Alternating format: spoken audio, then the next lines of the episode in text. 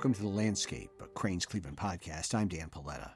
Harbor Bay Real Estate Advisors is not only reshaping the Cleveland skyline, but also the way we dine, all in a single building in the Ohio City neighborhood.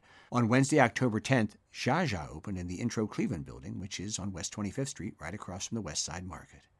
On that opening day, we were glad to be joined by Dan Whalen, the Vice President of Design and Development for Harbor Bay Real Estate Advisors, as well as the President of Harbor Bay Hospitality.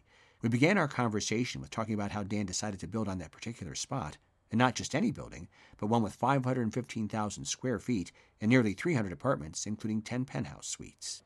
You know, this has been a, a site I had my eyes on for a number of years. I have a little history with the site from a previous employer that I worked with when I was here going on 11 years ago. Um, and I'd moved to Chicago and, and couldn't get this corner out of my head. It was, by my measure, the best in town in terms of just what was happening around it. Obviously, the anchor of the market right across the street, proximity to downtown without being in downtown, and so many things that were percolating in the background that um, I just I just kept coming back to it. And so about three or four years worth of, of time as like what I'll call a side hustle while I was in Chicago, uh, coming back to town for work or to see my family.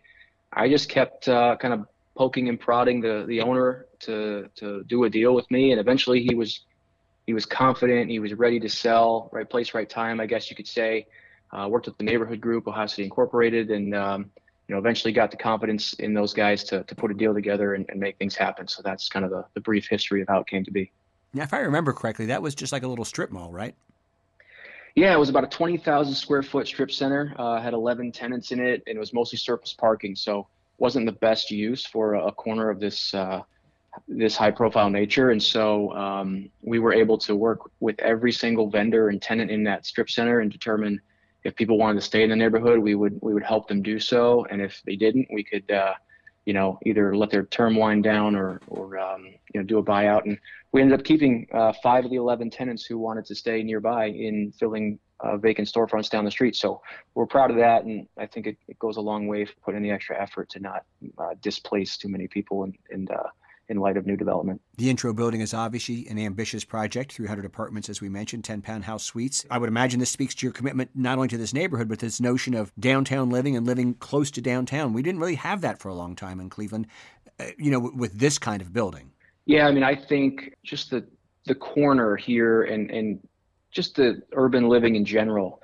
I don't think it's a trend. I think it's sustainable. I think it's actually the most uh, complete way to live. If you think about how easy it is to, to, to, run daily errands, to, to get groceries, to, to jump on public transit, to take a bike or a scooter or even a short walk to, to the ball games or, or to other types of stores for your daily needs. Like all that stuff is within a five minute walk or five to 10 minute bike ride if, if you really are so inclined. And I think that's what makes uh, these types of projects so exciting is to see how quickly we filled up and and how people are utilizing the community assets that were already here that made Ohio City and this corner in particular such a uh, an exciting one to build on, but also the community that we're seeing inside the building. Uh, it's it's rare that you see two, three hundred units of, of residents kind of become uh, friends or or plan their own events or or do things with each other outside the building. But we're seeing that almost every day. You know, people in this in this uh,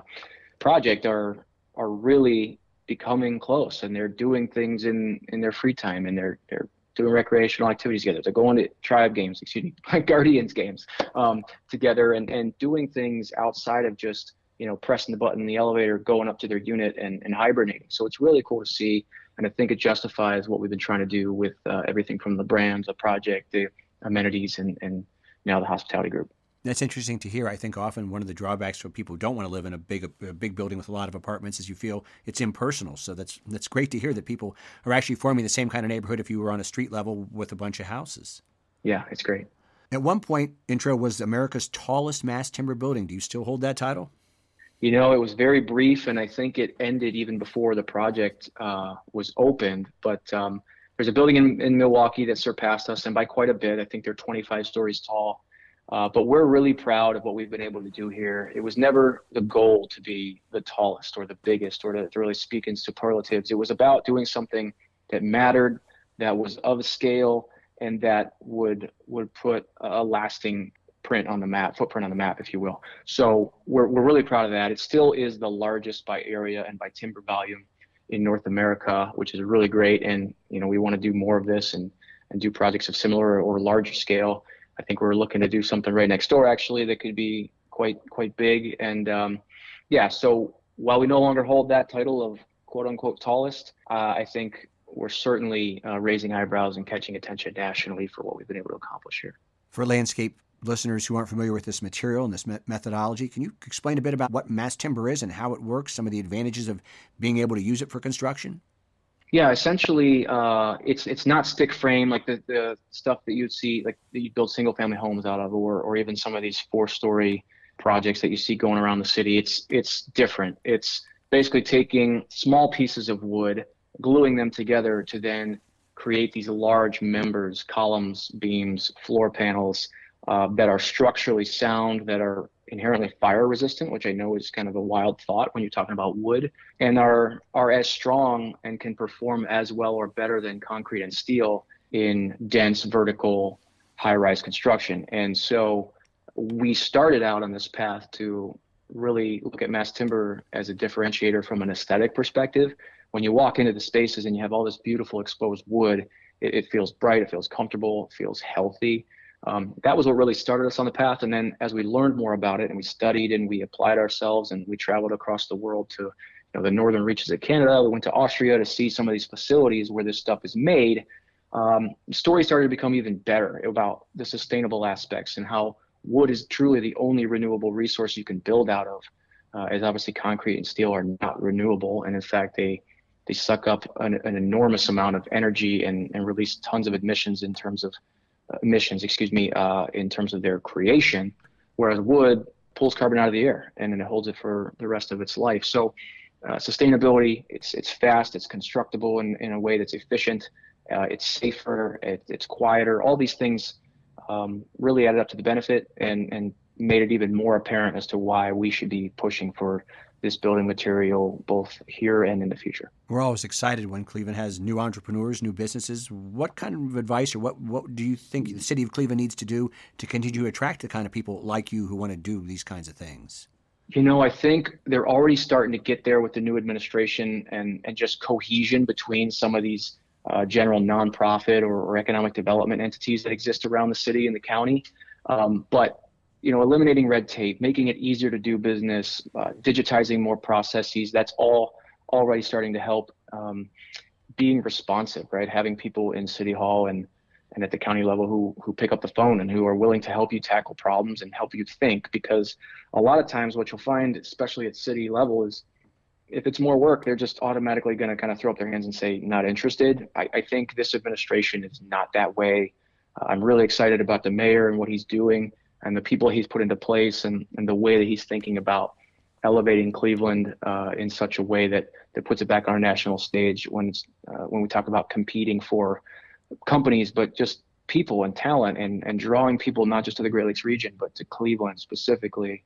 All that is is compounding in nature and quickly, and hopefully uh, pays dividends here over the next couple of years. But certainly uh, supporting innovation, and obviously, with the building department and the city getting on board for us to do this type of structure, um, that went a long way because it took a lot of legwork and, and elbow grease to get it done. Dan Whalen joins us today. He's the Vice President of Design and Development for Harbor Bay Real Estate Advisors. He's also the President of Harbor Bay Hospitality. We're talking about the intro building and some of the things that are inside the intro building. Dan, we'll dive a bit deeper into the restaurant, Jaja, in just a minute, but what are some of the other amenities that the building offers? Yeah, well, for residents specifically, we've got a rooftop pool on the eighth floor. We have some various lounges and breakout rooms and, and uh, spaces that they can just use at their leisure. Uh, we have a large fitness center on the ninth floor that is every bit uh, of the quality and size that would allow you to not have to pay for a membership down the street somewhere. Um, those are the those are the ones that really have driven the leasing in the building and, and excitement about the building. And then at the ground level, we've got almost an acre of green space that we decided to put uh, within the project and that came uh, upon the decision of us burying the parking underground. I mean, we had this great urban corner, and putting all the parking either at grade or above grade seemed like it would be a great waste of space. So while it was an expensive decision, it was the right one, and it allowed us to really open up the site to landscaping and, and patios for the restaurants, and um, just general walkability and comfortable places to hang out and sit. As far as the hospitality is concerned, we've we've created our own coffee brand at a coffee roasters, which is at the corner of 25th and Lorain here in the first floor. Uh, it's a large, sprawling, you know, 3,200 square foot cafe with lots of seats. We do a full breakfast and lunch menu there. Uh, Charlie Eisenstadt, who formerly ran Pour downtown, came aboard as our head roaster, and uh, I think that's taken our our coffee quality um, to the top of the list here in Cleveland. Up top on the ninth floor, we run Trust Event Space, and uh, that was really just filling a void for what we th- we thought um, the near west side could could handle in terms of high high level events, weddings, corporate events, galas, uh, all kinds of things for nonprofits, and we we are fully booked uh, almost every single weekend heading into 2024 at this point. So there was certainly a backlog caused by COVID, but with that space, we are able to handle uh, seated banquet style events of up to 325 people. We've held cocktailing uh, type of events for up to 700. We have an amazing terrace when the weather permits where you can get panoramic views of downtown and the lake and, and everything on the west side. So that's been special we opened Pioneer, which is our sports bar concept that's kind of built around this camping motif on the first floor here. Uh, it's a large restaurant, 200 plus seats, a big outdoor patio with an Airstream bar that's fully functional. Uh, we bought an old Airstream that was no longer mobile and we tore it apart and built it back up, and now it's a fully functional bar. And it's got 30 televisions, and we have a really great crowds for, for all sorts of uh, athletic events. Just last night for the Guardians playoff game, we had a really great Tuesday crowd, and uh, we obviously fill up for Browns games and Buckeyes games. But uh, and obviously the last one that we're going to talk about here is Jaja, and that's what I would, I guess, call our crown jewel. It's certainly the one that has taken the most time and energy and effort, and uh, we're excited to cut the ribbon on it actually tonight at uh, 5 p.m. So really exciting times. It's good to hear that you're booked so solid all the way through up to 2020. That time period, you say 2024? Yeah, I mean, in terms of the wedding season for those Fridays and Saturdays, our 2023 calendar is full, um, which is we're extremely grateful for it. But you know, it's, it's also kudos to our staff for being able to put out such amazing product. But the space is special, the views are incredible, and uh, like I said, I think it was just a glaring void here, um, just on the near west side in Ohio City, and uh, it's it's a place that no matter who walks up there and, and, takes a peek at it for the first time, their jaws always hit the floor. So it's it's really great. Launching a hospitality business during the height of the pandemic, I know you can't control events, but that had to be a big challenge. Yeah, I don't know if you'd call it the wisest decision we've ever made, but I I think um, it it was again it was an opportunity, right? When there was chaos and and everybody seemed to be cooped up and really had nothing to do and nowhere to go for two years. Uh, we we had space to fill, right? We had these great corners of this big building that was going to be constructed, whether whether COVID was happening or not, and it, it just kind of created the the setting for us to give it a go and try it ourselves. And uh, I came up in hospitality when I was you know younger, as did most people at some point who have worked in a restaurant or a bar. Um, my brother's a chef, so that again helped us kind of piece the puzzle together a little uh, more seamlessly than we would have otherwise. And then just found a really great crew of people who are now our leadership team who were either what I'll call free agents or or ready to make a career move due to COVID, and uh, and then it all came down to focusing on design and creating amazing spaces, right? Because it's very hard to execute great service and great food and great beverage every single day. It's so you want to control the things you can control, which is the setting, the atmosphere in the room, and I think we've done a good job of at least creating the physical spaces that are unlike any in town and that really draw people in, and then it's obviously up to us to execute day in and day out on the other side. I can recall reading, I wasn't sure if it was on cleveland.com, where you talked about you see Jaja as a free spirited, feminine version of what a steakhouse needs to be. What does that mean in terms of decor and, and menu? Yeah, it's uh, it's very eclectic, right? And I think when you think of what you know, we'll call it our grandfather's version of a steakhouse is you you probably think white tablecloth, you think very conservative in the approach and the atmosphere, very polished and you know mahogany on the walls things like that right? Like you get a, a pretty clear vision of what you think a, a, traditional steakhouse would look and feel like and you know i think we wanted to push into a different realm and, and kind of start our ideas around what would it look like for 21st century version and for uh, a concept that was built around around a feminine vibe and, and really about drawing crowds of, of, of women in um, because i don't think that you know six to eight women are going to go to a steakhouse, let's say for dinner by default. I think they're going to look for lighter fare. They're going to look for a room that's a little bit more comfortable. And so we started with that um, and then branched out from there. So our menu is a hybrid. It's it's got its staple list of, of steaks that range from eight ounce filet all the way up to a 44 ounce tomahawk ribeye that's meant to be shared for the table. And then about two thirds of the menu is is all shared dishes. It's it's small plates. It's vegetable forward. There's a handful of great seafood options and then a couple of of meat forward options as well. But it, it was really around this idea of social dining, of not committing to one entree, of of being able to take a few bites, pass the plate to the person next to you, and really get to try a sample of of this this mismatch of cultures that we're trying to put together, which our menu is anchored kind of by these Argentinian and Mediterranean inspirations, and we sort of jam that together, and uh, I think it works, and it's gonna be exciting time. Last week we we went through our soft opening dates and was very smooth, very seamless. We got we got great reviews, and so I think, granted, we've had the opportunity to practice now with the event space, with the coffee shop, and with Pioneer to the point where the fourth opening this year hopefully is the smoothest and uh, best of them yet. Doug Trattner, who's the food writer for Cleveland Scene, has joined us on the landscape, and we talked about the fact that it took Cleveland a minute to get used to this concept of shared plates. Now, it certainly worked for Jill Vedaa over at Salt, but it is mm-hmm. kind of, I mean, it is the way you dine at home. It's just you don't normally do it in a restaurant, but it seems like people are taking more and more to it. Yeah, you know, like when you have a dinner party or you have guests over your house, everybody congregates around the kitchen island and and you eat while you're preparing to eat whatever's next. And so you're dipping and dunking and, and passing, you know, food around and, and breaking bread. And, and so that was really the way that I think more and more people are, are used to, to eating these days. And we wanted to, to celebrate that and push that. And, and we don't want to be like everything else. And I think that was another thing that really was the center focal point of what we wanted Jaja to be. And so, yeah, you do have the opportunity to, to share six, seven, eight dishes over the course of a meal here instead of having an appetizer and then an entree and then kind of you know going through things the normal way but it's exciting for us. I think people generally are are happy. I think if you go to other markets this type of shared plates dining has been there for a decade plus. and you go to new york and chicago and san francisco and you see it everywhere.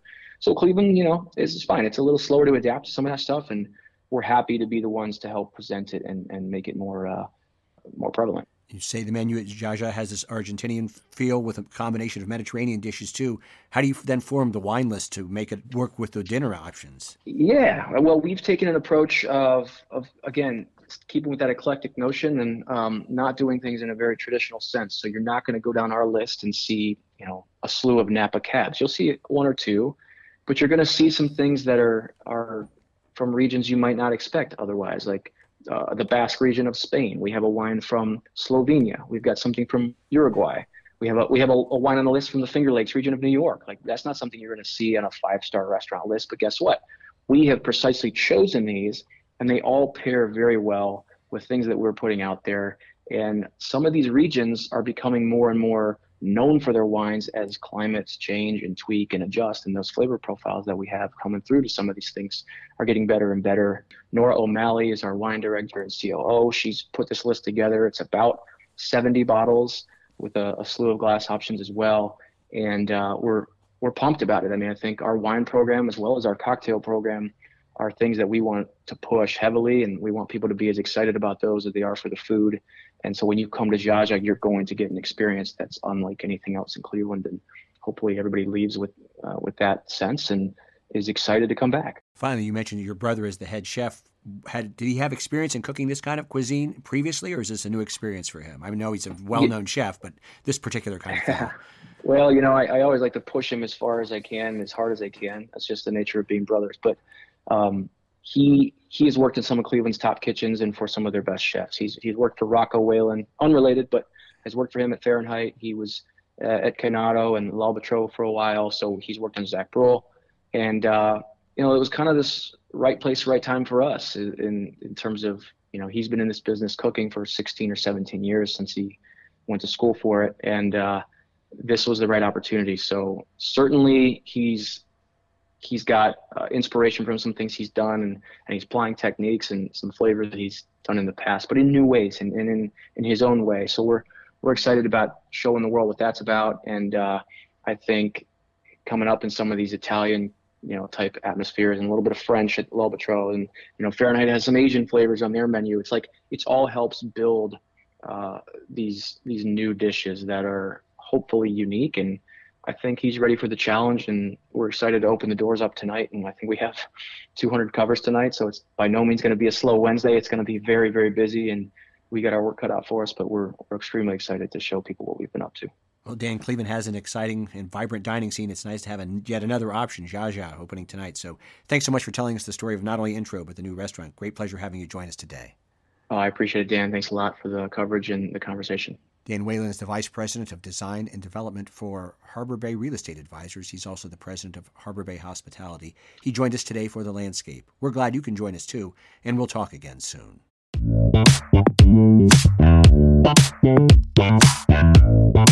Thank you.